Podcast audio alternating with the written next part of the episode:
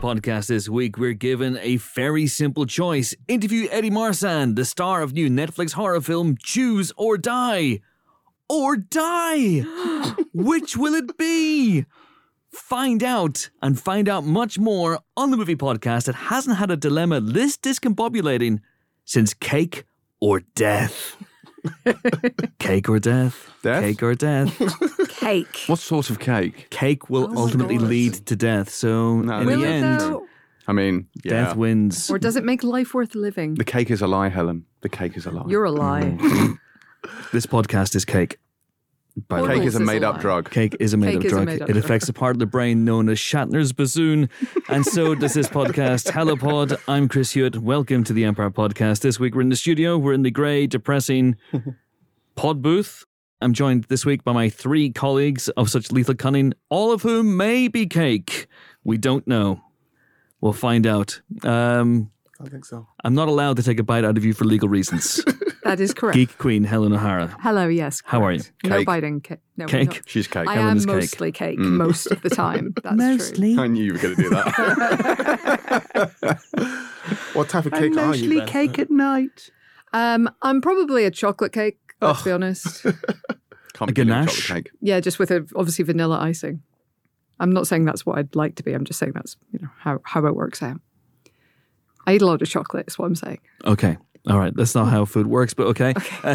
We shall move on swiftly. We're joined by, and I sometimes when I introduce Amon Warman as the 14th best dressed journalist, film journalist, because if we bring journalism, if we open it up to wider journalism, you plummet down the rankings, obviously. But when I introduce Amon as the 14th best dressed film journalist in London, brackets, Watford division, sometimes, I'm deliberately taking the piss. I'm taking the Michael. I'm rubbing him up the wrong way. Steady. Today, again, though. You're not allowed to do that, though. Again, I'm not allowed to take a bite out of you or rub you up the wrong way. I'm glad we're establishing these rules. Indeed. But I have to say, today you are sumptuously dressed in what I can only describe as a shirt. So well done. Amon Warman, welcome to the podcast. Thank you. Happy to be here. Yes, this is, I can confirm, a shirt. A pink shirt, to be exact. A pink collared shirt. A salmon shirt, would you say? No, or pink collared shirt. Baby pink. As opposed to... Baby pink. Mm-hmm. Okay. What is a shirt without a collar? It's not a riddle. It's a grandfather... Oh, one of the granddad shirts with the little flat collar. Well, I suppose it still technically has a kind of collar, doesn't it? Well, more importantly... Then you're into a Henley. That is true. I don't actually know what that means, but I say it's true. Amon, what kind of cake would you be? Oh... One with no nuts in it, because I'm allergic. Aren't you allergic to eggs as well? Nuts, eggs, and fish. All cake has egg in it. No, I can eat egg in like cakes and stuff, but not like scrambled egg or fun. Yeah, I mean, look, if anyone's putting fish in cake, then there's something seriously wrong. So really you could do that. You can do anything. If you watch enough MasterChef, you'll know that anything can become ice cream.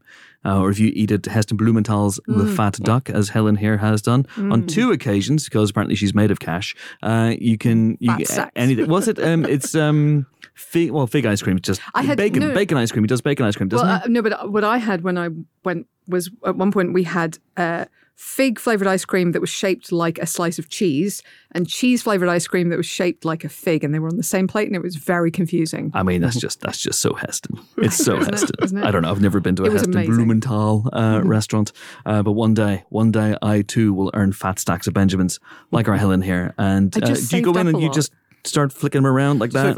When you make it rain, the Fat Duck. You don't order? They just bring you what you want. So you can't specify whether you want medium hot or lemon and herb. Like, you don't get to choose that. You definitely don't get to choose lemon and herb or medium hot. So Philistines. Now, it is actually a set menu. So to be clear, I have been twice, but like I saved up and it was a treat. And I don't drink or smoke, so I have money. But yeah, they do a set menu. But if you have dietary requirements, you can send those in advance, and they are stunning at dealing. What if your dietary requirement is, can I have Nando's? Is that? Then I would suggest to you that you're going to the wrong place. Okay. Yeah, I would love one day to take James to a restaurant like this and sit him down in front of a 15, 16 course tasting menu and have at it, just to see the misery on your face. But maybe you would, as you took the first bite, maybe the scales would fall from your eyes. I When I was eating my cheese-flavoured ice cream, no, I don't imagine that's the case. It was amazing. It was genuinely amazing. It's no mint choc chip, Helen. Let's be perfectly clear. But he'll also do things like that. Like, he plays with, like, your nostalgic taste from childhood as well. Like, he doesn't just, like, do weird shit for the sake of it. Thank him to stay away from my nostalgic taste from childhood. Anyway... Last but very much least on this podcast is James Dyer, a great big fucking nerd. Hello. Jimbo, what sort of cake would you be? Today I'm feeling a bit lemon drizzle. Why is that? He's bitter and... I'm bitter and a bit zesty. And a bit moist. Yeah, that's it. Oh, my God. I love a moist lemon drizzle. Oh, my word. See, I think I do enjoy... a red velvet, but they can go wrong so very easily. Yeah. And an overly dry red velvet is a terrible, terrible thing. Well, welcome to the Empire Food Podcast. Let's talk about some films now. Actually, this week's listener question is taking us dangerously into pilot territory. Yes. Oh boy! But that's okay because now and again we do cross over. That means we're back where we started. Yeah. Okay. That's the floor invader's plan. It is. It's like, but you're going nowhere. I don't understand. And then he does that little... Is it him or is it Ben who does that little twirl, that little ridiculous twirl during the fight in A New Hope where one of them just spins around for no reason. Ben. That's Ben. Ben is very twirly. Look at this move. I've been practicing for decades, Darth. Ooh, bless him. Alec Guinness was not a born swashbuckler. He wasn't, was he? He was back in the day. He also wasn't doing most of that for fight, though. So. Helen, pull back the curtain. I mentioned this before, but a YouTuber or YouTube channel, SC30, reimagined that. I've seen it. It's fucking wild, isn't it? Awesome, right? Yeah. If they'd had proper choreography. Yeah. Would you like to explain to people at home what is it? So essentially, they restaged that fight as if it were like a modern choreographed action swordplay sequence, and it is off the chain. The action is crazy. Well, so they reimagined Darth Vader versus... Obi-Wan Kenobi. Yeah, so they cut that footage together with, it's like mainly CG stuff, isn't it? Yeah. And so it's kind of wild. So as if they didn't have two old men fighting, and they had like a half a day to choreograph it, and a director who didn't really care. Yeah, if Chad Stahelski had been in charge of that sequence in A New Hope, then this is what it would look like. But it was it Bob Anderson? Did he not come in? Did he come in later? Then he wasn't in A New Hope. He was only in Empire. I don't know at what point his involvement came about, but I mean that sequence is very light on choreography though, in a way that Empire isn't, because the sequence between Luke and Vader is actually really compelling, but I think the reason that works, and we've talked about this a lot, about whether so Duel of the Fates, which is like the high watermark for all lightsaber battles, is great from a purely technical standpoint, but the fight in Jedi and the fight in Empire work because the character development goes along with the sword play, so it makes it incredibly engaging. So I think actually those edge it out just on that. I would actually disagree with you on one thing there. I think Ahsoka versus Darth Maul. Oh, here we fucking go. I'm not talking about cartoons, you bellend. I'm talking about films. If we're talking about technical lightsaber fights, that might be the best lightsaber fight. Here, look, I'll draw one on a piece of paper here. Oh, gosh. I was disrespect. Right. Bob Anderson only came in Empire and Jedi, so he wasn't the darts player. No, the incredibly good swordsman. Yeah. Oh, okay. Who also trained, I can't remember whether it was Inigo or... Wesley for the fights in Princess Bride. But basically they had the two greatest swordsmen in the world training them, and then they got really competitive and really worked hard on those fights, and that's why that is a better duel than anything in Star Wars. There you go. All right, well, go on, Amon. I have dissed you in jest, but tell us about the Ahsoka fight. The Ahsoka versus Darth Maul fight, they actually did that in live action before animating it. It was really so really like cool. The performance captured it and then okay. But yeah, it's a stunning. And this is from season 7, I want to say. Well, we know, James. We obviously know. Obviously, we've watched all of other people. Clone Wars and or Rebels, which this is Clone Wars? This is Clone Wars. Clone Wars. Yes. Clone Wars. This is like either the final episode or the next to final episode of Clone Wars, and it's fantastic. But isn't it cheating? I mean, because you can do anything in animation, whereas, in terms of the live action lightsaber duels that we've seen in Star Wars, this isn't a listener question, by the way, but I kind of prefer it. What's your favorite Star Wars lightsaber? But have we ever done this question? I don't think we have. No. Have we? That seems weird that we wouldn't have done. All right, this week's question. This week's question. I'm sorry, Kingy 1885, but your question is excellent and will be answered next week. It was a very, very good question. It was right up your street as well, Jimbo. Oh no! We can do both. We can do both. We may not be able to do both. Okay, well, let's finish this one and see how we go. We have a hard out this week. So, what TV show had or has the best most movie star cameos? I think that's a good one. That's a good one. That's a good question. Okay. It's cinema and it's TV. It's meat and vegetables. Yeah, but then you're going to get me onto the whole sort of like movie star versus TV star. No, I know because we're not going to allow you to do that because it's so boring. We had that discussion last night. That's true. I mean, we did. Let's stay with lightsabers. Okay. Right. Objectively wrong, but we'll get to that next week or the week after because you may not be here next week. Oh, who knows at this stage? All right. I'm learning how to fight with a lightsaber. In case I'm not here, my answer to that question is Anchorman 2. No, but this is a TV show with movie star cameos. That was an answer to a question. It just wasn't the question that Chris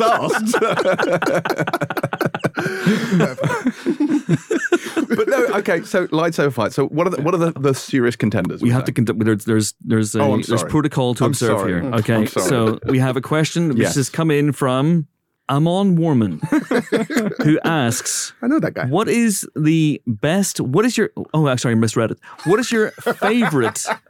lightsaber fight, preferably live action, in all of Star Wars? A very good question. Thank you. Great one. Amon. Yes.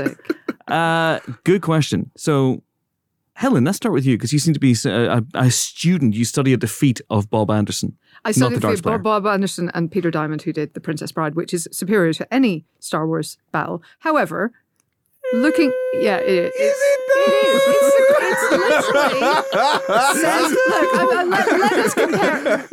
compare the directions in the script. In the script for Star Wars, A New Hope, the direction was they fight. Yeah. Okay. Well. In the script for The Princess Bride, the direction is they fight the greatest duel of all time. But then they didn't follow the script, so they did that. Right. Can I just point out that William Goldman even said nobody knows anything, so therefore nobody knew how to do that.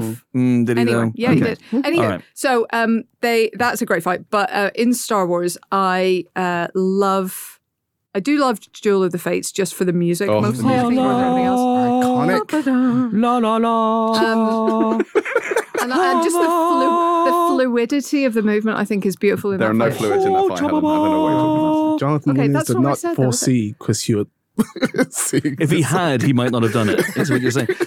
Did you know, so my wife used to work for Spurs for about 4 years, Tottenham Hotspur, and they... Difficult time for you. Yeah, it was a difficult time for me, but I did get to see a number of Spurs games, including one time for my birthday. She managed to get me a box and I brought some of my friends to see Spurs versus Liverpool and Spurs won 4-0. Anyway, that was back in the day. We're much better now. Anywho, my point is, as a result of going to what was then White Hart Lane, I discovered that Spurs take to the pitch to the soothing strains of Duel of the Fates by John Williams. Do they? They do indeed. Interesting. Mm. It's a great piece of music. It is a great piece of music. It's a great piece. Improved the Obi-Wan trailer immeasurably. So. Well, I mean, yeah. It would get me hyped. I don't know that that's my favourite fight, though, just because, are you in the with the people as much? The three-way fight in Jedi is pretty unimprovable just because there's so much going on emotionally. There's two other action scenes going on at the same time. You mean the fight between Luke and Vader and the Emperor? Even though he doesn't have a lightsaber, yeah. But crucially, I think that's the key there is because it much like the Duel of Fates, it's interwoven with two other action sequences. But all of them are great in Jedi. Yeah. And the problem with Duel of Fates is it's hacked together with shitty other sequences. You've got Amidala running around the fucking palace, like doing some sort of Benny Hill sketch around the palace. Come on now. And then you've got Anakin going, yippee, and flying around in the cot, and you're just like, this is shit as well. And then occasionally you get back to the lightsaber fight, which is technically the greatest lightsaber fight in Star Wars history. I would say on a technical level. And I think the music does a lot of heavy lifting there, but it is great. Just the idea of him having the double-ended one and fighting both of them simultaneously, it's pretty incredible. But it just, and I know that there is a death there. Qui-Gon's noble end is obviously a part of that. But as much as I love Big Liam, the character, the weight of emotion isn't there. It is. I love Qui-Gon. Maybe I'm just connected to Qui-Gon because he's the... Anakin, down! Anakin, no! Coruscant says no!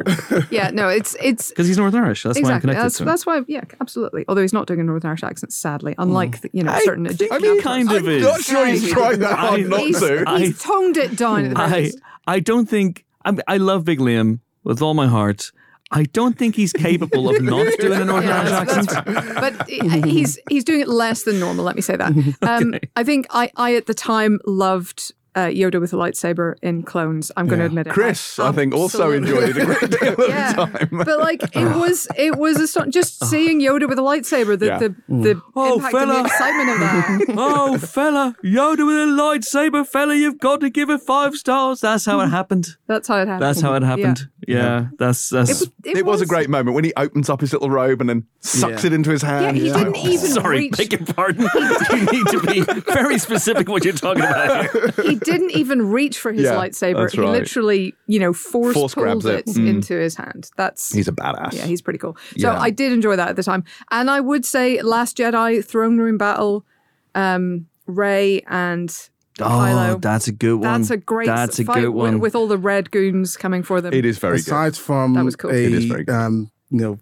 Camera mishap where there's a CGI thing where she has a blade 1 second and then she doesn't, or maybe it's the other way around. But many people have pointed out after the film came out, wasn't it? I'm just saying. But it was, apart from that, a good scene. Yeah. It's very good. But, and again, and that has all kinds of weird emotions going on. Yeah. You're like, do I hate him? Do I love him? I definitely love them together. Like, what is happening? Like, you feel torn in all directions. I love that sequence. Yeah, and it's also intercut with cool stuff going on outside. So, kind of works on that. That's definitely a good shout. The one in the forest in Force Awakens is it has the rug pull, so obviously that's a nice narrative twist. I enjoy that, but on a particular, it's fine. Yeah, it works. And equally, Kylo versus Luke is cool, and it has another rug pull. Yeah, but it's not stunning in terms of the sword play because it's because he's not engaged in sword play. Really, he's just hacking and slashing. Indeed. And just furious. Yeah, I feel like that is where Obi-Wan can really do some interesting stuff. Which I hope that when it comes to lightsaber battles, they really do go next level on the sword play because we haven't really, I don't think, seen that in live action. Yeah, I do. In terms of the emotional power of it, the Anakin versus Obi-Wan. Anakin versus Obi-Wan, and the iconic lines. No, I have the high ground. I have the higher ground. No, that fight does not work for me. Yeah, on any level at all. He's surfing on lava. I'm sorry, if you were in 100 feet of that, you would just combust. It's fucking ridiculous. He's using the midichlorians. He's using the force. Just, honestly, they're both using the force. And also, it's like Lucas clearly the master strategist. Ah, yes, you can see Anakin. I have the higher ground. It's like what? Like so, this is this massive thing that he has the higher ground. Therefore, Anakin can't win. He's like, what are you? I mean, he proves that. Talking about seconds later by chopping off his arms. Admittedly, and his legs. That is true, but I kind of think that was rather overemphasized. That seemed like a lot. Like that seemed really quite. I don't know. On Obi-Wan, on Jedi. Yeah, I'm going to cut all your limbs off. Yeah. You're fucked. It's a bit. All right, it ends up a bit Monty Python. I'll bite your legs off. I mean, that's basically how Anakin's left at the end of that fight. He's literally threatened. But in any of these fights, does anybody suddenly reveal that they're left-handed, let alone both people revealing they're left-handed? No. So, how good can they be? For me, I can't look past Empire for this. Yeah. The bells and whistles of The Phantom Menace are great. And I love that sequence. And it's just beautifully choreographed. But it's the emotional power of... I rewatched it again recently because Chloe Zhao, of all people, chose... I Am Your Father as her classic scene. So for the magazine.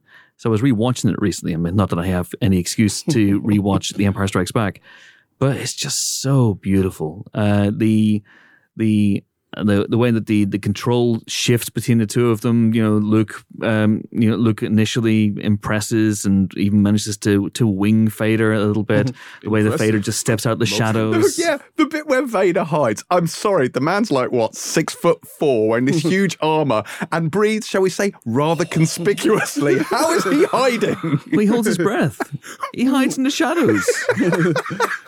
Stealthy Vader. I mean, that's fucking ridiculous. I don't think Vader is in the shadows. He is. He is a shadow. That's right. Yeah. I like it when Vader's like trolling him by just throwing boxes at him. That's quite fun as well. Yeah, that's pretty cool. But then obviously the emotional impact of chopping Luke's hand off And it's wild, which isn't it? It's really shitty parenting, I've got to be honest. It's really, well, he's probably just learned from Obi-Wan. Exactly. He's like, when someone has you at a disadvantage in a laser sword fight, it's over, Luke, I have the higher ground. And then off he goes, lopping off limbs left, right and centre. Yeah. Makes sense to me. So your choice is Empire. My choice is Empire, followed swiftly by Duel of the Fates, followed swiftly by, yes, Dooku versus Yoda. What? Screw it. Yes, I love that. Oh, when Yoda unsheathes... No. The lightsaber, everyone went. No. And what about Yoda versus with Palps? Yoda versus Palps in the Senate. I do like Palps taking out Kit Fisto. Oh, and Mace Windu. Too weak. Because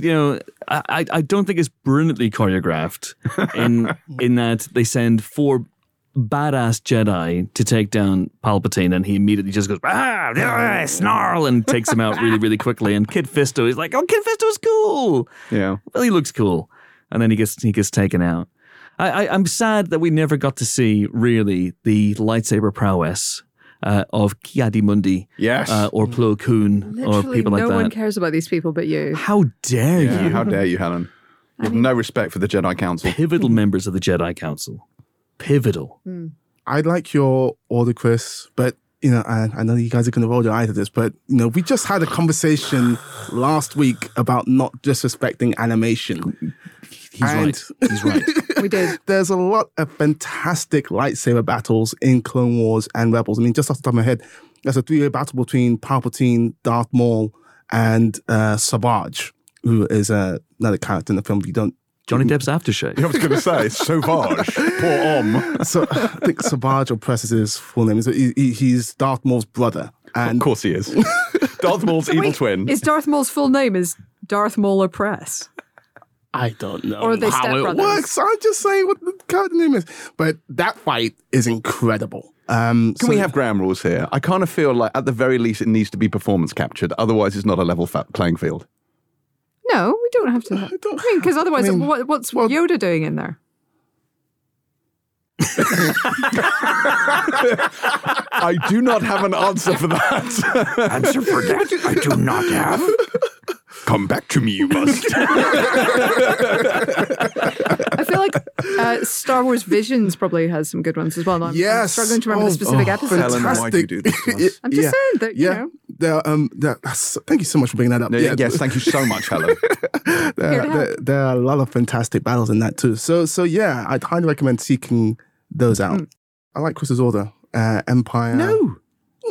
No, it's the first order. What is your order, James? So I'm saying up there at the top, you've got Duel of Fate, you've got Empire, and you've got fucking Jedi. And I can't believe you're not talking about Jedi, because I would put, if you're going to put one at number one for pure emotional heft and the weight of stuff that's going on, it's Jedi. It is 100% Jedi. That's my number one. Yeah, but my number two is also Jedi, but the other Jedi. Sister. So you have a twin when he comes out of the shadows. Yeah, no, but all of it when Luke's like fucking hammers at him because he just loses his absolute shit, and there's so much there, and he nearly does it. He nearly turns to the dark side, and then he's like, "You have failed, Your Highness." It's just there's so much going on. I'm a Jedi like my father. Oh my! Right? And if you take out the no, which has been added to it since then, which ruins that entire sequence. So be it, Jedi. A line that you and I, Chris, quote probably more than any other line in cinema. I mean, that has everything. All it doesn't have the sheer choreography of Duel of the Fates. Like, no, absolutely not. I'm revising my order. I'm revising my order. Yeah, I'm putting it in at joint number two. No, okay, it's better. It's better than Dooku versus Yoda. No shit. Yeah, come on. I'm going Jedi Duel. What do you mean Jedi? Return of last. Okay, that's confusing. You can't refer to two different films by the same name. I know, and yet here I am just messing with your head.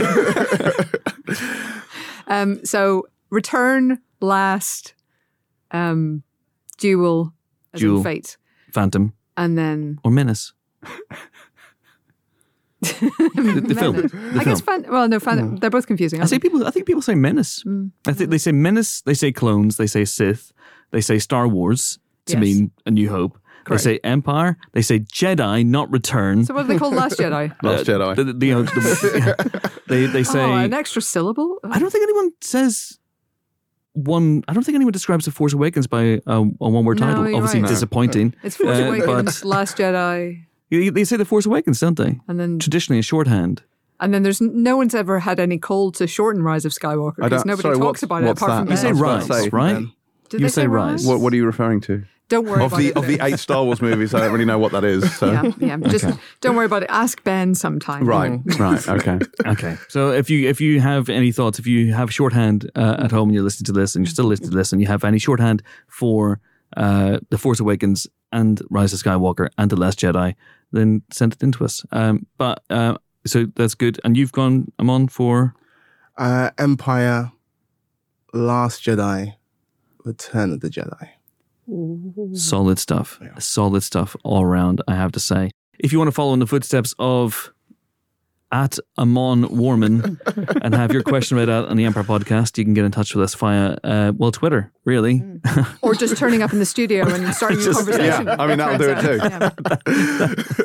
That will also do it. Get in touch with me on Twitter. I'm at Chris Hewitt. You can slide into my DMs. You can reply to any of my tweets once you've stopped laughing or sometimes pausing for thought. That made you think, didn't it? Or you can wait for a panicked shout out every now and again. But we are good for next week's question, as you heard. What's the best movie star cameos in a TV show? So we'll hopefully be answering that next week. Okay, so now it's time to delve deep into the world of, I say film news, but I know we're going to be talking about some TV news. Yes! But there is some film news, and earlier in the week, it was a bank holiday on Monday. It was Easter Monday. Very disappointed in the absence of half-price Easter eggs this year, by the way. Really? Because I just stocked up this morning. Were. The Waitrose in Greenwich. Was it like a pound an egg? It was a pound an egg. Oh. And they also had the really... He's gone. He's off. Gone. He's running out of the studio. He's left. Talk about films for a bit. Unbearable weight of massive talent. Yeah, we got it. Happening and Choose or Die. That's right. Introduce Eddie Marsan if you can. Yes. Cool. Talk about Thor. Great. Thank you, Chris. Back in an hour. Yeah, no problem. Well. They have the really tiny Lindor rabbits for 12p. Oh, see, Lindor chocolate, no. Don't even start with me. Anyway, moving on. Yeah, I was really upset. Like, so when I went to family for... I was back. Where are the eggs? Forgot your wallet, didn't you? I don't know what's happening. Oh, well. No, sadly, those eggs will have to... they'll have to wait. I think it's just for the best. The thing that I have with, obviously chocolate is available year round, so it's fine. But there's something about the configuration of it being egg shaped that makes it special. Mm-hmm. And I know we've talked about this on this podcast before. It's not exciting, but it is just not the same if it's not refrigerated. It has to be refrigerated. You got to smash, and you got to smash it. I always smash it. I smashed my last one last night. It was a Cadbury cream egg, which is the best one. Cadbury's chocolate is the best chocolate. Yeah, but the cream egg don't use dairy milk chocolate, the actual cream eggs. No. The big chocolate. Yeah. And I lifted that fucker high up and I smashed it good. Wow. Have you ever had the crunchy ones that has the crunchy baked into the shell of the egg? I want that. I want that so bad. Pretty good. Well, I will say very quickly on Easter eggs, because I know we have to talk about Thor, Love and Thunder and some other things. But did you ever do this as a kid? So you have the two halves of your big chocolate Easter egg. Did you ever take one of the halves? This is pre-smashing technique. Did you ever take one of the halves, keep it whole and intact, break the other half into shards, and then use the shard of the chocolate to write your name and draw things on the inside of the shell? Yes. No. I did that. No. We owned a television. We didn't need to make our own fun. You have never made your own fun in your life, and it shows. What can I say? It was Northern Ireland in the 1980s. Yes. How did you eat yours? Well. It's all we had. Anyway. Yes. So let's talk about movie news, and because the reason I was talking about Easter is because Monday was Easter Monday, and we were off on Easter Monday. Well, I'll say we were off. I was writing a feature and editing a podcast. I was editing a podcast. I had a lovely day out. I went to Bodiam Castle and also Scotney Castle, where I met a pod listener. Hello, pod listener from Scotney Castle. That's so me. It was like that's good. That's good. While Helen was doing that, was gallivanting. I was. I was working very, very hard. Anyway, so the trailer dropped for Thor: Love and Thunder. Please, Marvel, if you're listening to this, and I know you are, please don't drop your trailers on bank holidays ever again. Thank you very much indeed, because a number of people asked for one of our now world infamous lengthy Shredder breakdowns, and we couldn't do it. We just couldn't do it because we were scattered to the four winds, and I was far too busy anyway. Yeah. So we'll discuss it in microcosm, I guess, here. And so this is the trailer for Thor Love and Thunder, which of course is the fourth Thor movie, the first Marvel hero to get a standalone Thorth movie, directed by Taika Waititi, starring Chris Hemsworth. And this was, and again, I think this is one of the reasons why we didn't try to make time to do a big trailer breakdown for this, because it's very much a teaser. I don't know that there's that much for us to get our teeth into yet, but overall impressions of the trailer, what did we think of it?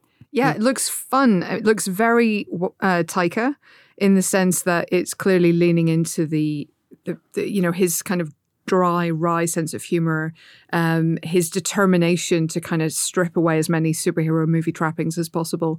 So this is Thor on a journey of self-discovery, walking away from a fight at one point, like what? Meditating under a tree, having a lovely search for meaning. Meanwhile, you have Valkyrie and Meek and all the rest wearing suits and trying to govern, which clearly does not come. Meek was wearing a suit. Yeah, which clearly did not come naturally. I've only seen the trailer once. So you know there are a lot of fun, weird little touches in here, and then there's also some, you know, big giant battle-y stuff and massive giant landscapes and what looks like a Zeus, and you know, Thor with a Jane Foster.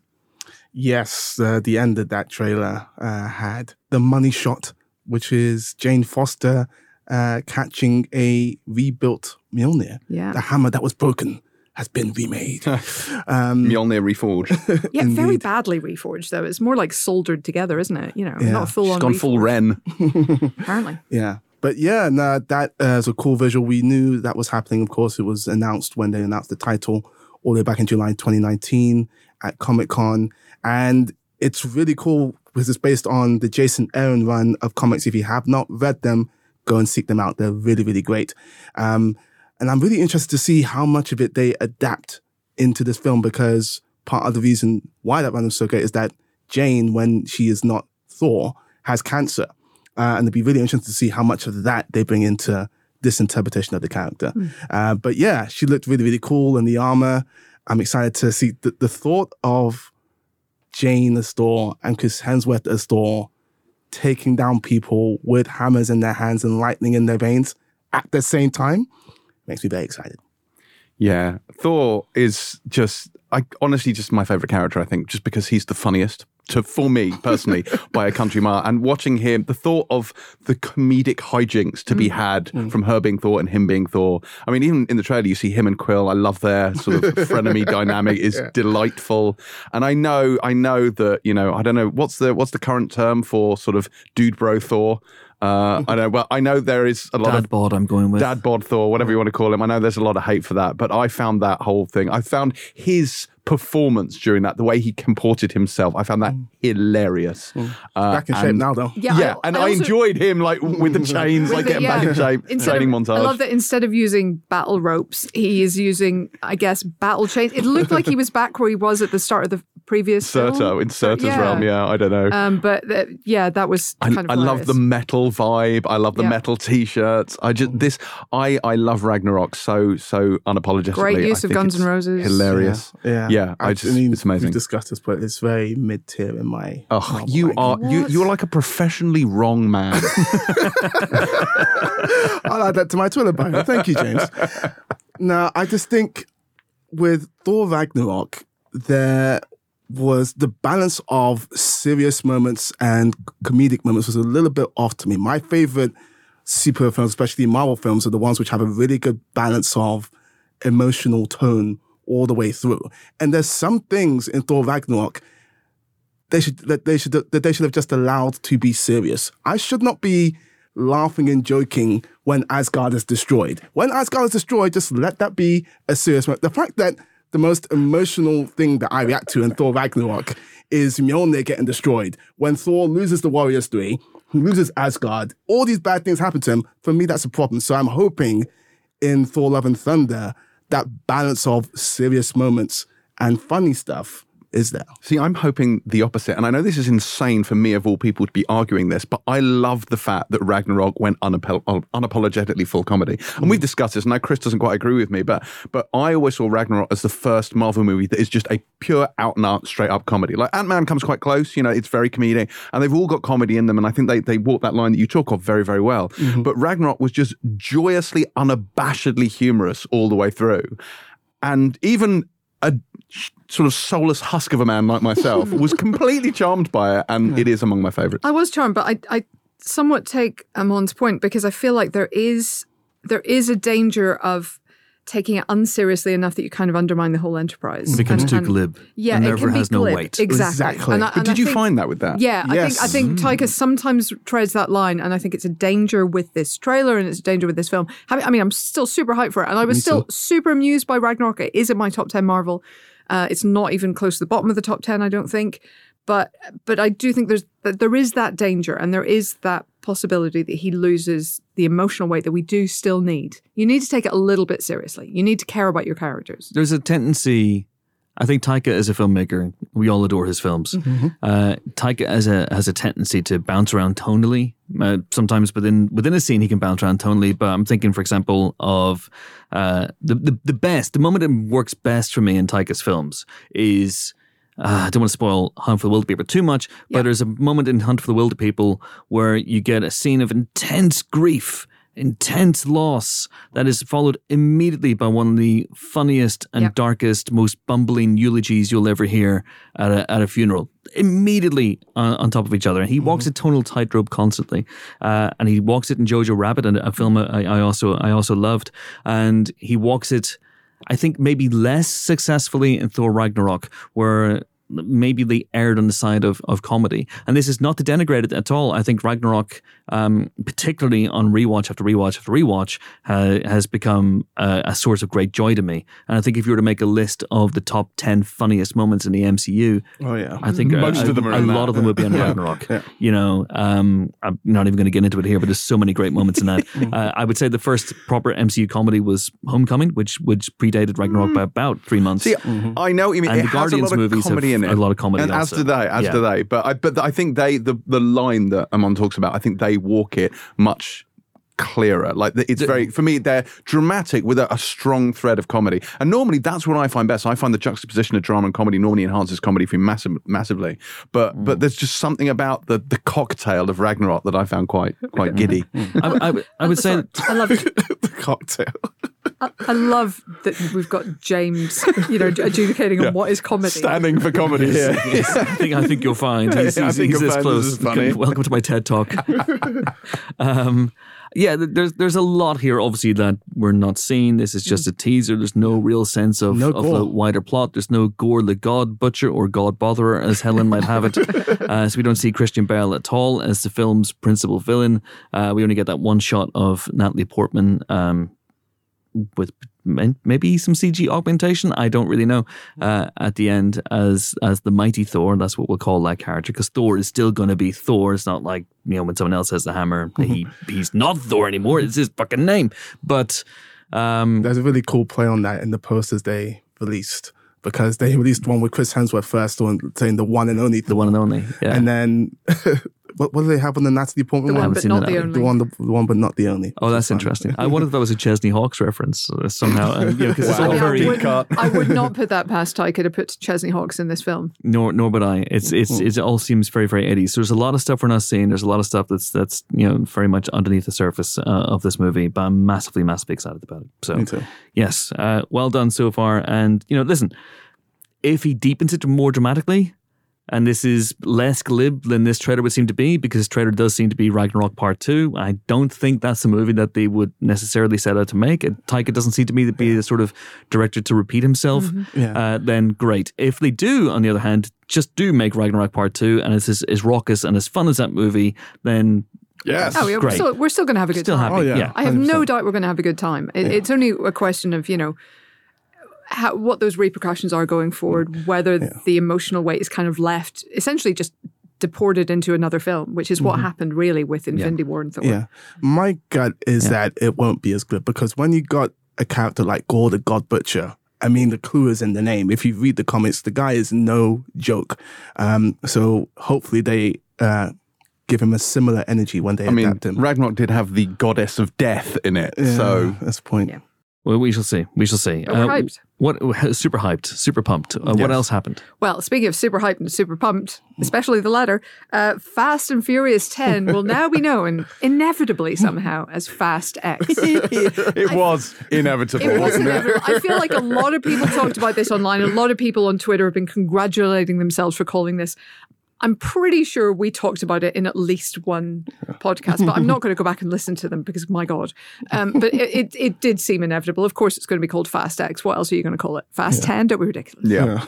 But then as someone pointed out, Fast 10, your seatbelts would have been the perfect. That would have been great. Yeah, but I mean, that involves... wordplay, which I think. I feel like wordplay is not okay in this franchise somehow. It's not a franchise. Yeah, I think Vin would very strongly object to any hint that there's humour in this film. So he lives his life a quarter of a simile at a time. See, similes a play on mile. Yes, I get it. Yes, okay. Thank you, Chris. It's good that you explained that. Yeah, exciting. Well done, everybody involved with Fast X. I saw that Finn was on Instagram again, a long missive about how important these films are. And yes, oh bless him. Yes, he was. Bless him. Anything else? That's not Thor related or Fast related? Unfortunately, I have some bad news. Really?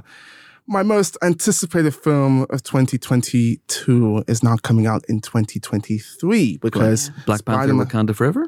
No. Thankfully. Well, don't jinx it, okay? Touch whatever this is. But Spider-Man: Across the Spider-Verse is now coming out on June 2nd, 2023. That's part one. And Spider-Man: Across the Spider-Verse part two is coming out on March 29th, 2024. Oh. So yeah, I'm bummed about this. I'm sure it'll be worth the wait. I'm sure that they are taking the time, which is coming from the delay, to augment the film in many, many ways. But I was really, really excited about seeing this film this year. Spider-Verse is the best Spider-Man film of all time. Something which only me and Helen saw the good sense to do and put it at number one in the recent Spider-Man ranking for some reason. But I'm very, very hyped to see this film and gonna have to wait a little while longer. Mm. Yeah, I mean, look, we want them to get it right, so I guess that's okay. But and we also have a year that is packed with superhero movies. This is true. So there may be a certain amount of wisdom in spreading things out a little bit. Yeah. You know.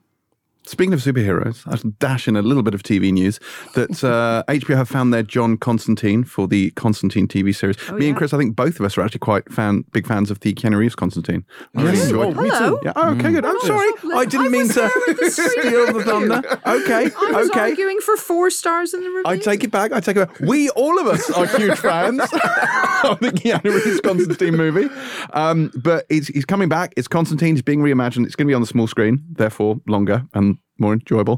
But Sope Dirisu, who was so fantastic in Gangs of London, is going to be playing Constantine. So that is, I think, an inspired bit of casting. Yeah, I'm very excited to see what he's going to do with the role. I really liked Matt Ryan in the role. He was Constantine in the DC shows, which James absolutely adores. Oh, how well you know me. Talking about Legends of Tomorrow specifically. He also he did have, for a time, his own Constantine TV show, but it lived a very short life. So I'm intrigued to see what Sope is going to do here. The character is very interesting. That holds a very unique place in the DC pantheon in terms of magic users as well. Bring it. So this is on HBO, you said? Yeah. HBO, okay. So it will in all likelihood, I was about to say in all likelihood it'll be on Sky over here, but if it's an HBO Max show, there really is absolutely no telling that, because HBO Max is the Wild West. Could be anywhere. Okay, but that is a bit upsetting just on the basis that, the character does appear in Sandman, which of course is being adapted for Netflix. Yeah, well, but then we have the whole problem that obviously Prime Video own the character of Bosch, whereas Netflix own the character of Mickey Haller. So the Bosch universe will forever remain incomplete. I mean, that's less of a concern for me. On the topic we were discussing, how do you not unify those two? I don't understand. I know. It's it's not... But on the topic of Constantine, which we were discussing, Constantine, we won't be able to have that crossover. Bosch isn't in Constantine either. More's a pity. But yes, Constantine, Sope is amazing in the first season of Gangs of London. Gangs of London season 2 will be coming out later on this year. Yeah. Will he put on a Scouse accent? That's Will he put on a Scouse accent? I don't know. Does he have to be Scouse still? We're obviously changing other things about him. He is blonde. I don't think so. But it is the core of the character. Look, it wasn't one in the film that we all liked. All right, Cthulhu, yet swas. Oh, that's Keanu Reeves. That's exactly what he sounded like. Yeah. There you go. Because he's fighting Cthulhu for some reason in this fanfiction. In your head. Yeah. Okay. Needs to do that, if you ask me. So some stuff that's not related to comic books. Yeah. But it's very sad news for fans of Dracula, because... there was a film that was about to go into production, should I say, directed by Karen Kusama. It was going to be called Mina Harker, and it was an adaptation of Bram Stoker's Dracula, but obviously from Mina Harker's perspective. And it was produced by Blumhouse and Miramax, who I think are okay now. I think they're okay now. They were good. They were sorted a long time ago. Yeah, we're good. Yeah, we're good. They're not good. Yeah. Phew. And Jasmine Cephas-Jones, who of course was in Hamilton, was going to play Mina Harker, and the plug has been pulled. Can you read out the quote about it? Because I feel like we need to discuss the quote a little bit that came from this news story. So with Mina Harker, this was when the news broke that it had been cancelled just a few weeks before going into production. One of the film's producers, Phil Hay, who's on Twitter as @PhillyCarley, wrote, "It's been so heartening to hear all of your support for Karen and Mina Harker. Here's the interesting bit. A faithful adaptation of Dracula. Seen through," he spelled it weird, "seen through Mina's eyes. Set in contemporary Hollywood." As Bram Stoker intended. So what? I am intrigued by that, and I'm sure that makes sense. He's obviously, he knows the script in a way that we don't. So I'm sure that does make sense that there's a lot taken from the novel that they've just resituated in time and place. But on the face of it, that's a hilarious statement. It's a rather wonderful statement, yes. So I did just want to draw attention to that. But yeah, I mean, Karen Kusama is an incredible filmmaker, and I was looking forward to this one, so I'm a little bit upset. There are a lot of competing Draculas coming up. And Dracula's, Helen. Sorry, Draculaers. So I guess that's why, but it still does suck. Renfield, hey. Blood. Ivan Duzag, your blood. Renfield has just wrapped production. Nice. John Constantine could fight a Dracula, couldn't he, in his new show? Blade could fight one. Blade has fought a Dracula, although they called him Drake because they were cowards, even though Dracula is in the public domain. They call him Drake and Blade Trinity as well. That's what I'm talking about. We do not speak of that film. And haven't we got a new Nosferatu coming, which was basically Dracula? Robert Eggers is trying to make Nosferatu, but is running into problems. And, of course, Chloe Zhao is at work on a sci-fi western retelling of Dracula, which sounds every bit as faithful as this. Yeah. But it's very, very sad. We don't like to see any movie fall apart, especially ones that sound that they could have kicked all sorts of ass. Yeah. Absolutely. A really great feature on Nosferatu in the current issue of Empire Magazine. There is, yeah. Look at that. That is brand synergy right there. Well done, Pamela. Speaking of fantastic directors, getting films off the ground, Alma Harrell, who directed the fantastic Honey Boy a couple of years ago, is set to make her passion project Mockingbird. Now, this is nothing to do with the Marvel character. It's based on a science fiction novel by Walter Tevis, and it's set in a perilous future of a declining human population fueled by drugs and electronic bliss, a world without art, children, or books, where humanity's future hinges on a love triangle between an android, a man, and a woman. Yes, I am reading that out because this is a book I haven't read, but I'm immediately looking for the book. You haven't read? There are some. But it sounds fantastic, and I love her as a filmmaker, so I'm super hyped for that one. Have you read Women vs. Hollywood? I actually interviewed Alma Harrell for that book. No way. She was a delight. Did you not remember from your read of the book, Chris? Yeah, you've read it. I remember it vividly. Sorry. I gave you two... an electronic copy and a physical paperback. Harrell. That's right, Alma, from page 37. It's towards the end of the book, after they fight the dragon. Yeah. Yeah. It's after that bit. But before the lightsaber fight. I hate you. Yes. Actually, can I revise my ranking of lightsaber fights? Because the one... in Chapter 10 of Women vs. Hollywood. Where the women fight Hollywood. With that lightsaber. Yeah. Oh, and Hollywood just takes out the quadruple lightsaber and spins it around. But then speaking women which, we didn't mention slide in. We didn't mention Gravis. Probably the best. on purpose. Yeah, that's an amazing lightsaber fight. And well done. Yeah. Well done. Thanks. Well done, I appreciate it. Well, I got help from Bob Anderson. Also in female filmmaker news, Cartoon Saloon's new film, My Father's Dragon, is going to be out on Netflix. So that's just good because lots of people get to see it. But that comes from Nora Toomey, who did The Breadwinner. 200,000 fewer people, though, than would have done recently. That is true. They have lost some subscribers, but maybe this will get them back, because if any sensible person should want to see the new Cartoon Saloon film, they have an astonishing hit rate. What's that noise? There's Ted Sarandos as he hears footsteps racing towards the Netflix office. Oh my God, it's 200,000 people subscribing to the new Cartoon Saloon film. Listen, love Cartoon Saloon. Yes. Well, best will in the world. I'm just saying. I'm not saying they're the biggest box office draw. I'm saying great, they should be if people had any sense. Yes, indeed. Even I will concede this point. Aha! Yeah, it feels like the Netflix thing is maybe something we should get into, but I know we're running out of time. We are running out of time. It's interesting. The Wall Street panic about them their share price dropping was wild to see. Something like $50 billion was wiped off Netflix's value overnight. Wall Street is stupid, though. So, they're the worst people in the world. We should heavily emphasize that also. Yeah, it's very interesting, but it feels like there's a reckoning coming in terms of the streaming giants. It's unsustainable. Surely. Yeah. Well, we've talked about this on Pilot a lot. It's just in terms of what people do. And there seems to be this migratory pattern now where people will move from provider to provider depending on what shows are airing at any given time. So someone might subscribe to Disney Plus once all of Moon Knight has dropped, so they can then watch all of Moon Knight, and then they might switch to Apple so that they can watch like Shining Girls. And it does see that you've got this sort of nomadic shift between these various services. You can't be paying for 16 different services at once. It's mad. So, if this is the way it is, then people are going to do that. And it used to be that everyone, I think a lot of people had Netflix as a default. Yeah. You always had Netflix and you'd flip between the others. But I don't think that's the case now, because Netflix have the largest volume by a significant margin. But in terms of quality... They're beginning to lose stuff as well. Indeed. As other studios begin to set up... And take back their own stuff. Friends, whatever else that used to be on Netflix has now gone back to the people who own it. So then it'll come down to original content. Yes. And they're obviously... They and Apple and Prime Video are plowing millions upon millions, hundreds of millions of dollars into this.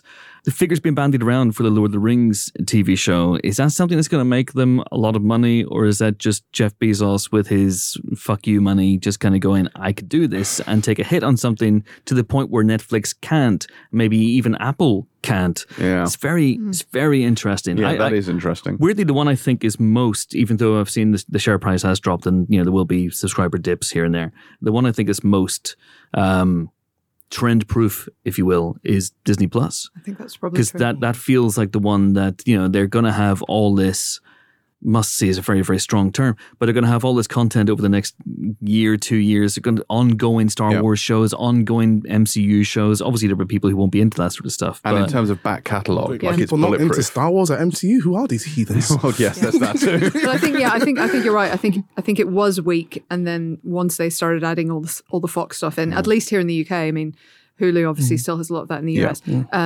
But now it seems like that one you feel really easy about justifying in a way that you don't with all the others. So, whereas, and I've said this long and hard, like Apple's service, they may not be the most prolific, and that, to be fair, is an understatement, but the quality of the Apple stuff is extraordinary, and the swings they take, they are so bold with the stuff they commission that, that is never to be overlooked. The point you make about Netflix quality is a good one, but at the same time, I don't know any other service right now which ups their prices as much as Netflix do. Like, they just upped it again fairly recently, didn't they? Yeah, I think they did, yeah. So, yeah. Okay, so that's enough movie news for the time being. Sprinkled with a bit of TV news. John Constantine. Yeah, John Constantine. All right. Reviews. No, guest. Oh, damn it. Who should we have? You can choose Eddie Marsan, or you can die. Eddie Marsan. Eddie Marsan. I'm going to go with Eddie Marsan. I was really hoping one of you would choose die. I brought the sword, and it's not a laser sword, but it's, you know, still useful. Will still fulfill the function. All right, then, have it your way. Eddie Marsan it is. I don't think Eddie Marsan's been on the podcast since the last time he was on the podcast, which is when I made him take the questionnaire that he took when he was a struggling actor, and he appeared in a feature in Empire years ago about actors who were out of work and what, you know, and what drove them. And we were flicking through the feature one day, and there he was, yeah, a young Eddie Marsan, pre-fame. Wow. Yeah. Now he's very much post-fame, or in fame, mid-fame, mid-fame. He's not. Yeah, in he's not post. He's not. He's not. Yes, he's not on the downhill slope. No. He is in two films. One is out right now. It's on Netflix. It's a British horror film, Choose or Die, which is on Netflix right now, in which Eddie Marsan plays someone who gets involved with a video game that seems to have terrifying real-world consequences. Should we say that? Yeah. We'll say that. Yeah. He's also going to be in the Chris Pine actioner, The Contractor, which is going to be out in May. So we talked a little bit about both those films and a little bit about just his career, because he's a fascinating guy, really, really great actor, one of the best we have. So here I am talking to Eddie Marsan over Zoom. Do please enjoy. We are delighted to be joined on the Empire podcast by the star of two films, Choose or Die and The Contractor, Mr. Eddie Marsan. How the devil are you, sir? I'm very well, thank you. How are you? I am not too bad, not too bad. Whereabouts are you at the moment? I can see you've got like all sorts of stuff behind you. You've got like your shelves. I'm in my office. I'm in my office with my Peloton and my my exercise stuff that I haven't touched for 6 months. So yeah, I'm really well. So you're not hard at it then, Eddie. You're not. No. I've got a dog in the corner having a kip. Lovely. Oh, lovely. That's good. That's excellent stuff. What sort of dog do you have? She's my Labradoodle, Bear. She's beautiful. My God. That's, yeah, it's too much. I'm not allowed dogs. Our landlord doesn't allow us to have dogs. So I live vicariously through people's dogs. Oh, she's beautiful. I've got three dogs, a tortoise, and 4 kids. I love the order that you said that. Yeah. Oh, lovely order of importance. So, Eddie, you are an incredibly hardworking guy. So you've got 2 movies out at the moment. You also have Operation Fortune, Ruse de Guerre, which is an amazing title. That's coming out later on in the year. Obviously, you don't shoot all these things at the same time, but do you like to keep busy? I love being busy. I can't stand doing nothing. I have to be busy all the time. I am a workaholic in that sense, I think. I'm not very comfortable keeping still. I have to keep busy all the time. My mind has to be. Usually I have about 2 or 3 jobs on the go at any one time, including today. Are you going to go shoot a film after this? No, but I'm going up to Derbyshire tomorrow to go and to rehearse a movie tomorrow. First thing in the morning, about 6 a.m, I've got to leave. Yeah. Oh my God! All right. Well, can you? So these 2 movies are very, very different as well. So you have Choose or Die, which is this little British horror in a way, but it feels like an American horror, but it was shot here with a British crew. And then you have something like The Contractor, which is this larger scale all action American thriller. 2 very, very different characters as well. One's quite reprehensible, the other one's not. I'll leave it for people to choose, figure out which one's which. But are you always looking to do that? Are you always looking to bounce around and play something that is the opposite of what you played before? Always. I always want to do, the next thing has to be completely different from the thing I did before. I knew very early on in my career that some actors have a charisma so that they basically play the same character in all their films, which is an idealized idea of manhood in a sense. I knew that even at drama school, I was always the old man in the Shakespeare plays. I was always the grave digger in Hamlet. I was always in the Chekhov. I wasn't the romantic lead who shot himself at the end. I was the old bloke with gout. I always knew I was the other. Do you know what I mean? They used to call me Captain Velcro because I was changing costumes all the time. So I always knew that was my job. And I thought, well, what do I do to make sure that I can keep working is to be as diverse as possible and to make sure that people don't have a fixed idea of me. And also now with children and a family life, I realized that what it means is that there's a degree of privacy that affords me now, mm-hmm. because people don't have they don't have ownership of me because they don't know who I am. I don't mean that in a bad way. They don't know who I am because I'm so many other people. I'm never me, which means that my kids, to me, it's just a job, and to my kids, it's daddy's job. I'm not a celebrity. I'm not a personality. I'm an actor, and there's a difference. Mm. Does it ever intrude upon your life though? When you are, you know, because you have been in big movies, and you've been in, you know, Ray Donovan, a long running, very, very beloved TV show. There must be moments when it does intrude on your life. Yes, it does sometimes, and but it's not really an intrusion because people are very nice, you know. They just want to take a photograph of you, or, you know, they want to talk to you about something. And I remember the days when nobody wanted to talk to me. No one knew who I was and so on. And I much prefer it this way than the other one, to be honest with you. So, do people treat you differently depending on what they saw you in? Yeah, definitely. So funny. The funniest thing was when I did two Mike Leigh films back to back, Vera Drake and Happy Go Lucky, the people who go and see Mike Leigh films, especially in America, are kind of New York intelligentsia. You know, they're kind of university educated, and they would go and watch these movies. And then if they saw me, they'd want to talk to me about the narrative structure and the what Mike was trying to say with this, to say with that. And they would have these deep conversations. But then I did Hancock. As soon as I finished Happy Go Lucky, I went and shot Hancock, the Will Smith film.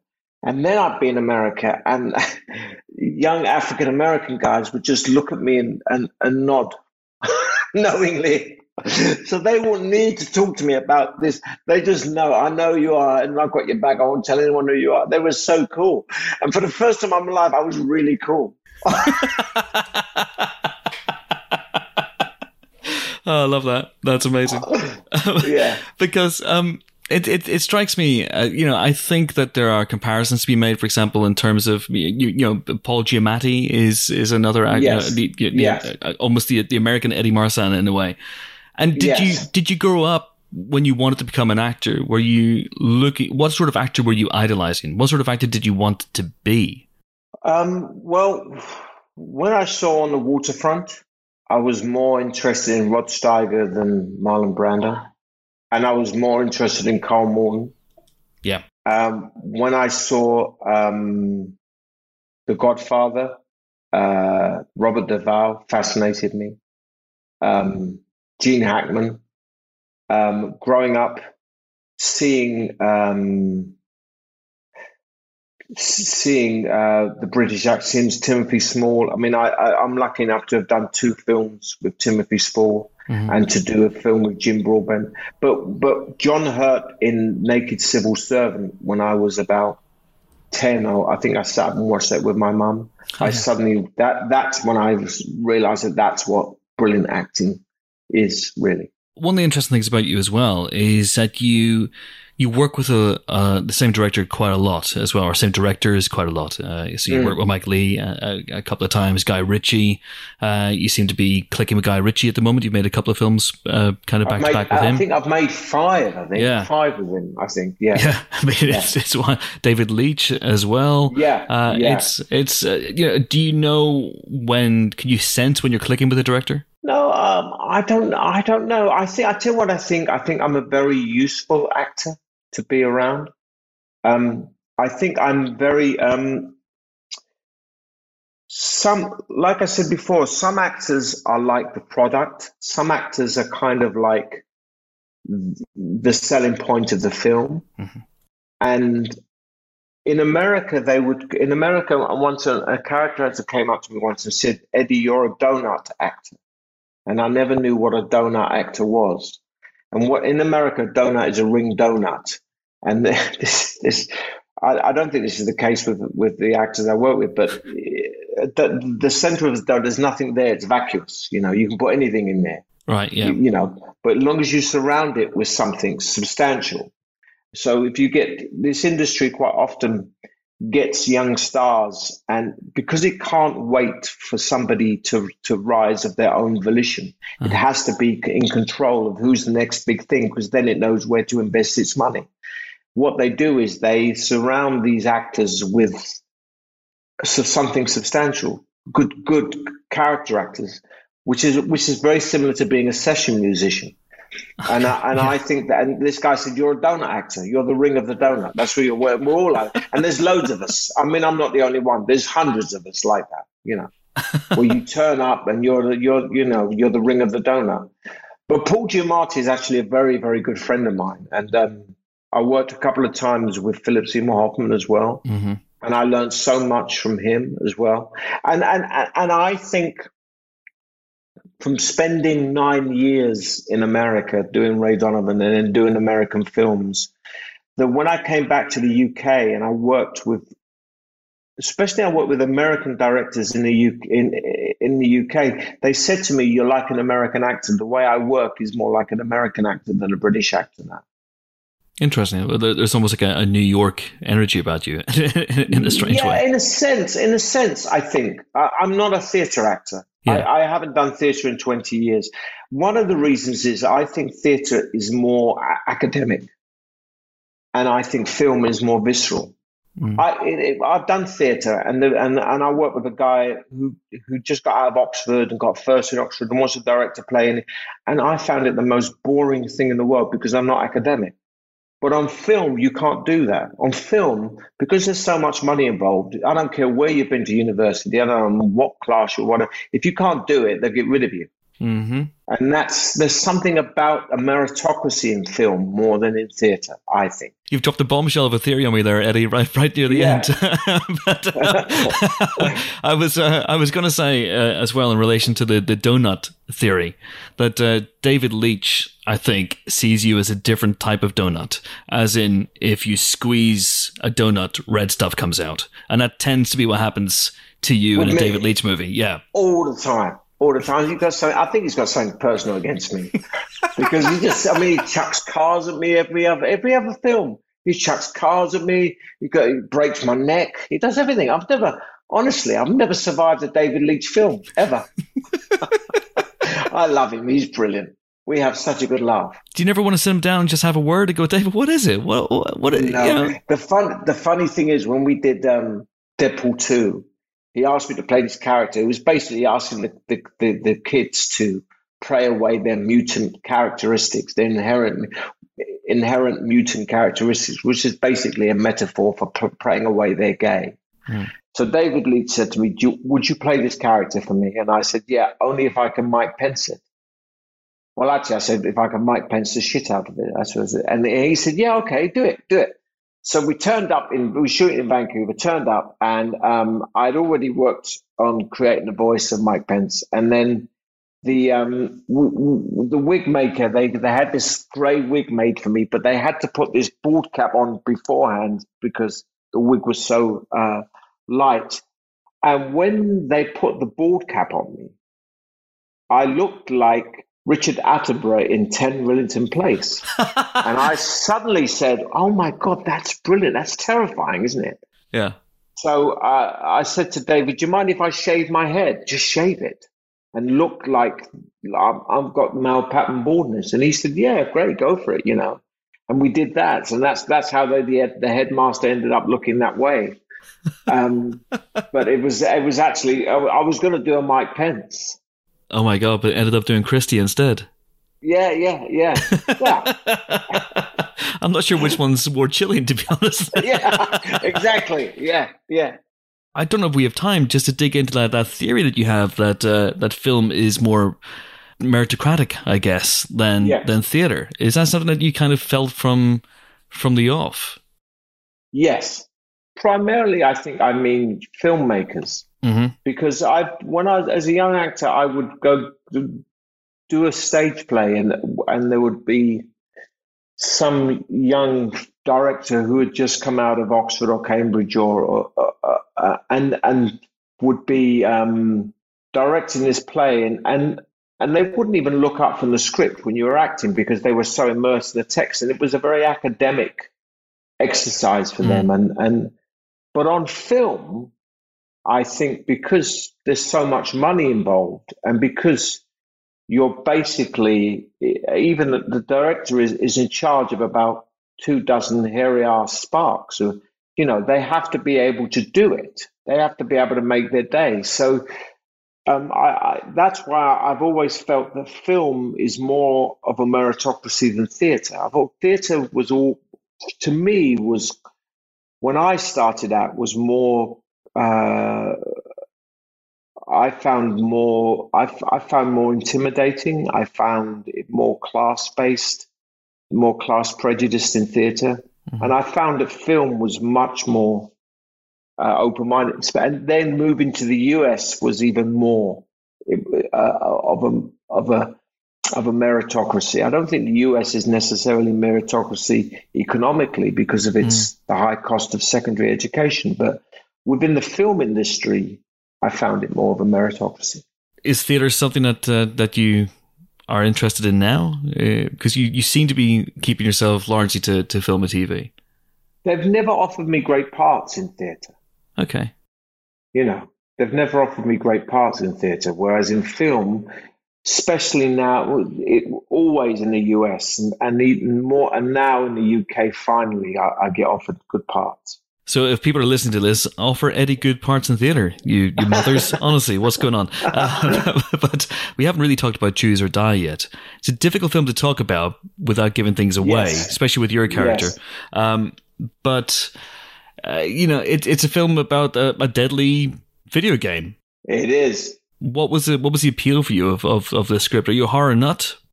No, I'm not. They sent me a script and I read it. I liked the script. I thought it was quite good. But what came with the script was the showreel for Toby Meekins, the director. And the short films that he had made were so brilliant and so weird and discombobulating and frightening, but in a really creative way, that I looked at the script and looked at the guy who was directing. I thought, this is going to be amazing. I'd already worked with Asa when he was a teenager on X+Y, so I knew Asa. And I kind of thought, well, this could be a really good movie. And when they asked me to do it, I came in and just Toby's vision is just brilliant. I think he's going to be a major, major filmmaker.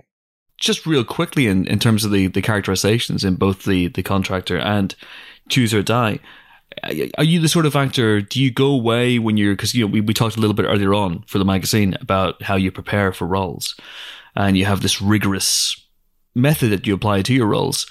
How much do you stay in contact with the directors during that preparation process? Or are you someone who very much turns up for day one of rehearsals or the table read or day one of filming even with the character in your back pocket and then that's when you show it to the director? Well, what I do very early on with the director is I work out what the function of the character is. Mm-hmm.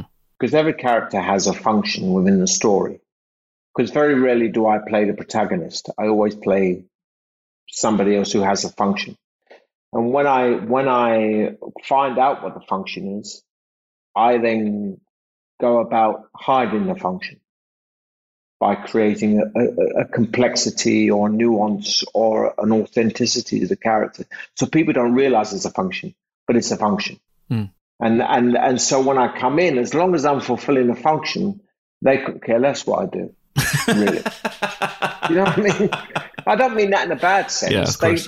They know that we've had a really good chat. This is what you want me to do. Okay, I'll do that. And they're very happy, you know. Well, there you go. They keep employing me. Yeah, absolutely. We're back to the donut again. We are back to the donut. And what's next for you, Eddie? What's coming up for you?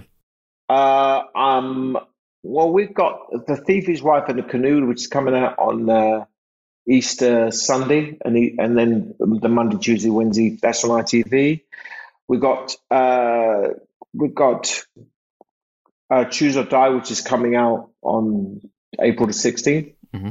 I got the Guy Ritchie film. God knows what it's called. It changed its name. I mean, what's it called now? It's Operation Fortune, Ruse de Guerre. But you're right, because you did Wrath of Man, and that was called Cash Truck.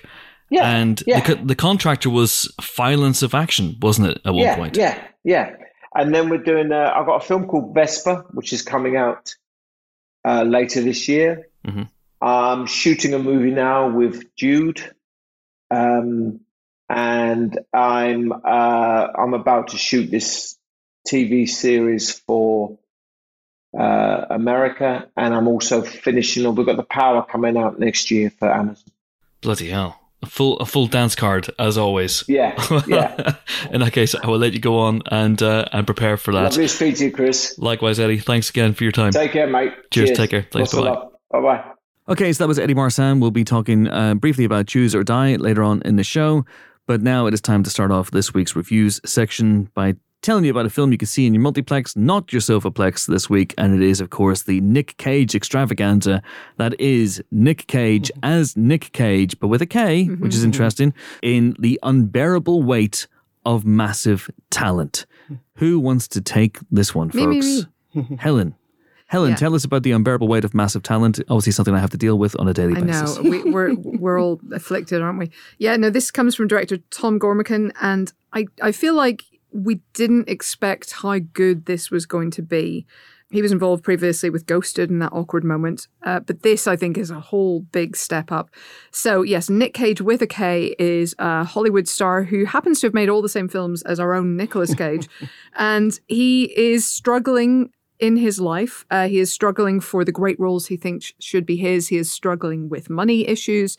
He has an ex-wife and a daughter that he struggles to connect to. They're played by Sharon Horgan and Lily Mo Sheen. So one day he gets an offer through his agent, played by Neil Patrick Harris, for $1 million to go and spend a birthday with a rich dude called Javi. Javi is played by Pedro Pascal. So rather reluctantly, Cage heads off to meet this super fan, and what happens is a remarkable, weird bonding experience between this absolutely warm, good-hearted super fan, probably, or maybe he's a sinister drug dealer, and this washed-up has-been of an actor, as Nick with a K Cage is here. Complicating matters are two CIA agents played by Tiffany Haddish and Ike Barinholtz, and it just, I don't know how to describe this. It's a crazy, unlikely buddy movie that also has elements of like action movie thriller stuff going on. It delivers as a commentary on fame. It also delivers as, you know, a film about kind of being a person in the world, and also as a big stupid action comedy. I absolutely adored it. I was not expecting to love it as much as I did. I thought it would be a funny joke that Nick Cage is playing himself. I didn't expect it to have the sheer amount of heart and warmth and likability that it has. I had a grin on my face the whole way through. I can attest to this as I was sitting next to you. Yes. But you grinned also. Oh, I loved every second of it. And I didn't expect to, because, yes, the title is genius, but it felt like this is going to be a fairly derivative film with one sort of slightly weak central joke that will get tired very quickly and you'll get super bored. But the thing is, that central joke is not the heart of the film. It's just kind of the window dressing.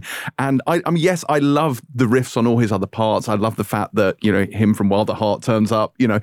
I enjoyed the fact that there's a whole thread about Paddington too, but it's the bromance between him and Pedro Pascal that just kept me going. Yeah. I loved those two together. I loved every second they were on screen, and I was standing for them as a couple, I think, more than I have done for anyone ever. Yeah. And I just, it's so much fun. And the plot is obviously silly, and there's slapstick, Clouseau-esque spycraft in there, but it's just, it's a delight. It's an absolute delight. So, I can't recommend it enough. Yeah, I concur on every single level with that. I have not laughed at a film as hard, as consistently as I did with this film in a long, long time. It was really, really great. I will say that the ending, the whole film is ridiculous to a degree, but it was kind of hard at moments to sustain the disbelief a little bit with the ending, with the action comedy elements. But that is a very, very minor niggle that I have with the film. I absolutely loved it. I did come out of this feeling like The Mandalorian has been doing us dirty by denying us Pedro Pascal's face, as it has done, because genuinely he is baby Yoda levels of adorable in this film. He is, and I feel like you know, we need to as a society to really tap into that. But he's super cute in this. Yeah. You know, it's just that he's really adorable. He's super cute and possibly also a murderous drug dealer. But you're super cute with it. Look, there are layers. No one's saying he's straightforward. I'm really happy for Pedro because this is by far the best film on his filmography. In TV, he's been doing a lot of good work. Mandalorian's got The Last of Us coming up, which me and James particularly are very, very excited for. But film, he hasn't had the best of luck. This is easily the best film on his filmography, and hopefully he gets to do more good work on the big screen. Yeah, I think he's great. He's he may actually be the film's MVP. Mm. I've almost forgiven him for Wonder Woman 1984. That wasn't his fault.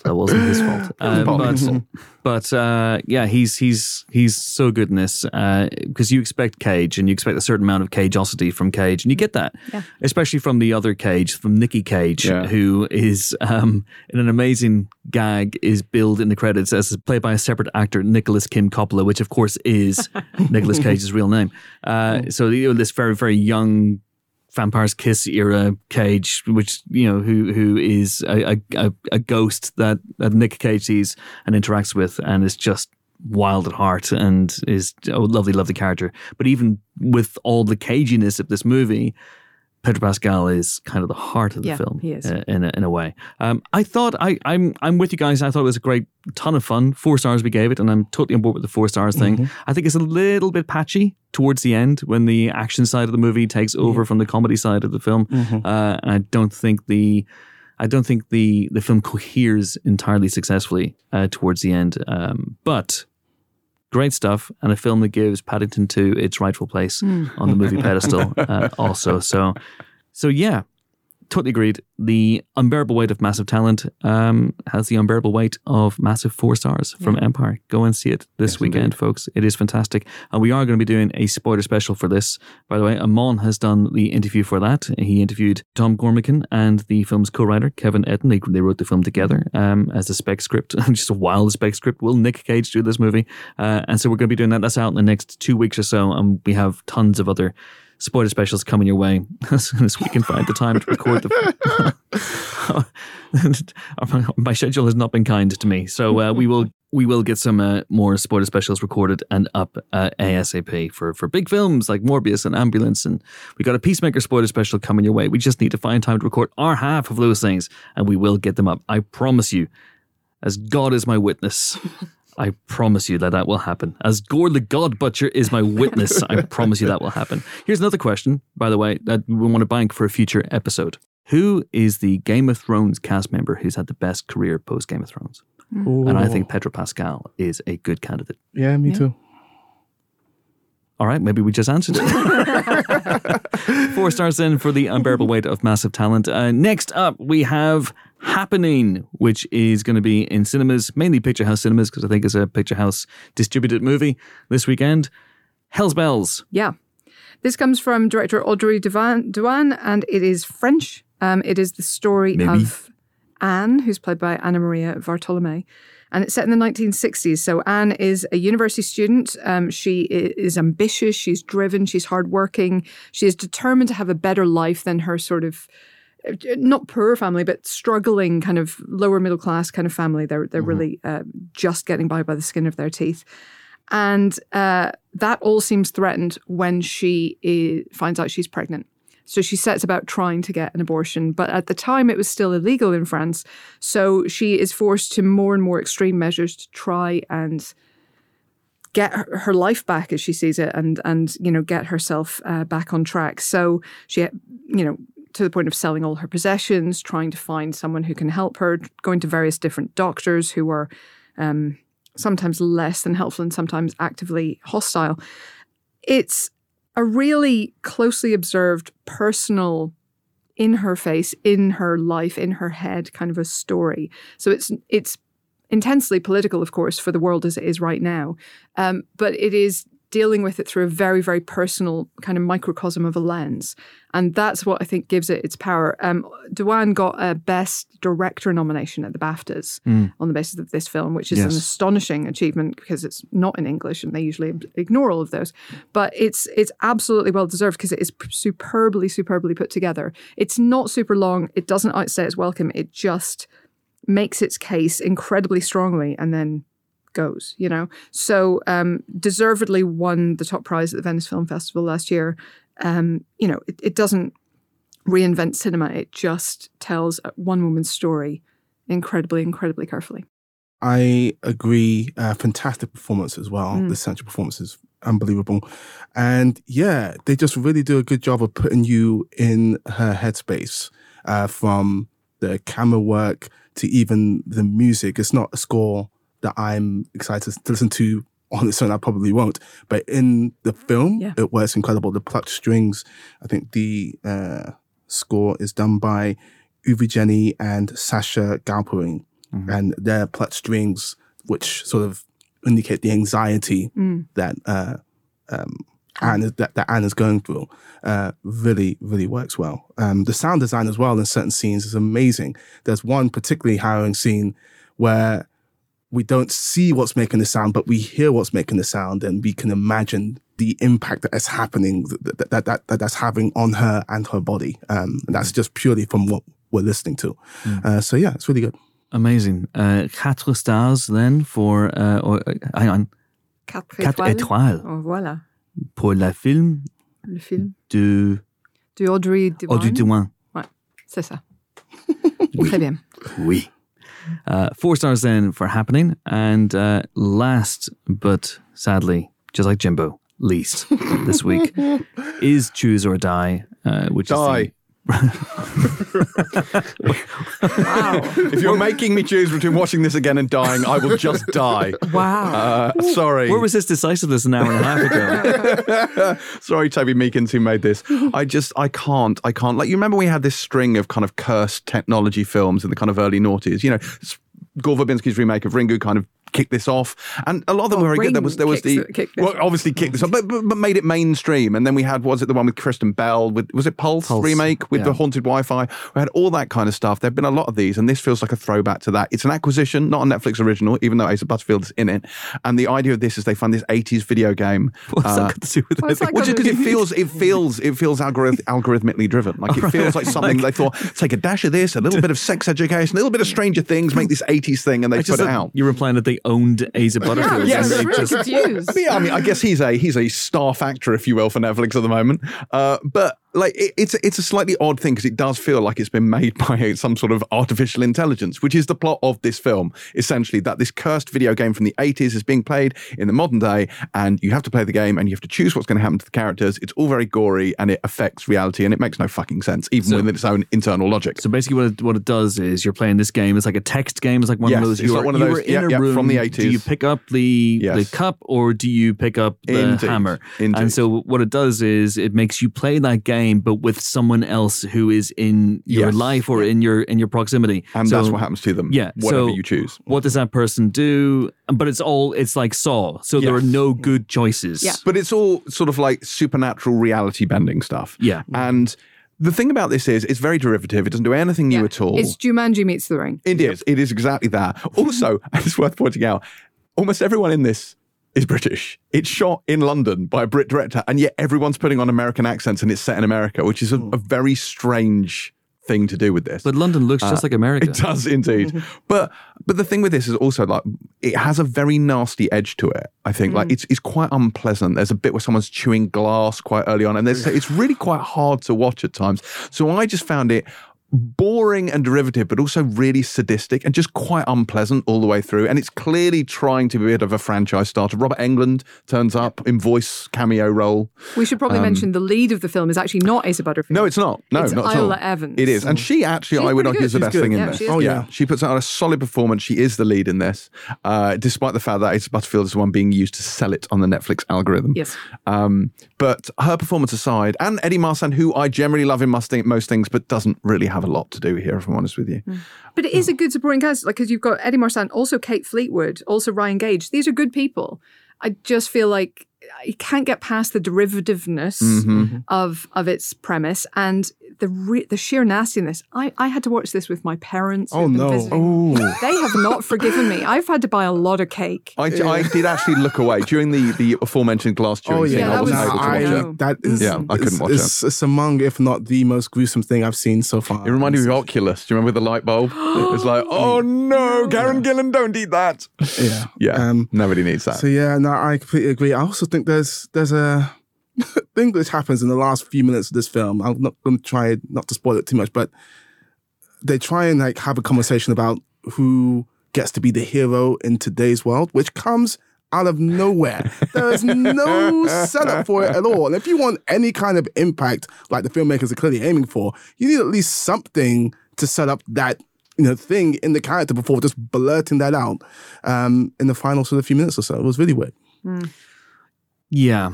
Yeah, I enjoyed interviewing Eddie Marsan, though, and that's the main thing. Well, yes, that is the main thing. When you have a choice between that and death, you choose interviewing Eddie Marsan. Yes. Lovely, lovely fella. But if the choice is watch the film or death, then you choose death.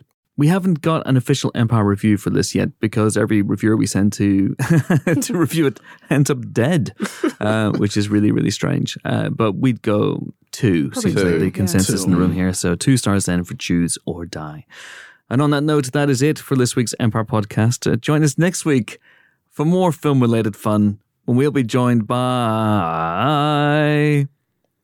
We invite you to Downton Abbey. Oh, God. Because Downton Abbey, Holiday on the Buses, which I believe is the title of the new Downton Abbey film, will be out in movie theatres. And we will be interviewing Laura Carmichael... and Tuppence Middleton. So that'd be fun. That'd be good. And we may also have Julian Fellows, the creator of Downton Abbey. James is like a pig in shit. He is loving it. He is loving it. Are you loving it, Jimbo? You don't look like you're loving it. I haven't watched it yet, but I will let you know when I have. You look like someone who has perhaps publicly spoken about a love of Downton Abbey and are now reaping what you sow by doing in-depth interviews about the sequel. It's all good. Choose or die, Jims. Choose or die. The excitement on James' face is just this palpable. I think he may have died. I'm not entirely sure. It's going to be very exciting. Very exciting indeed. Anyway, until then, until that auspicious occasion, until we meet again, that is it. It's time to say goodbye to my 3 colleagues of such a lethal cunning. James Dyer. Goodbye. It is goodbye from the wonderful Amon Warren. Peace. Goodbye from Helen O'Hara as well. Toodaloo. And it's goodbye from me. I'm off to go to Waitrose because our half-egg Easter egg sale is still on. Bye, guys. See you next week. Bye.